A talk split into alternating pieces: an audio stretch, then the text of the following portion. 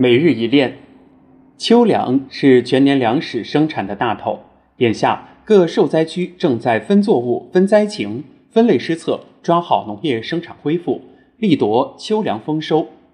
在黑龙江省洪涝灾害发生后，全省组建九个受灾重点事件区指导组和五个病虫害防控专家指导组，下沉救灾一线，结合农作物受灾程度，科学指导农民采取措施。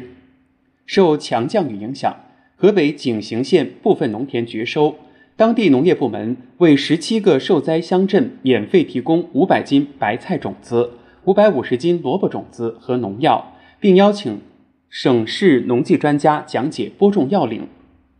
连续几个月的高温干旱天气，给甘肃的农业生产带来不小压力。在永昌县，为稳定二十七点六万亩玉米。十一万亩马铃薯等秋粮作物的产量，当地紧急启用了三百多口机井，用于农田灌溉。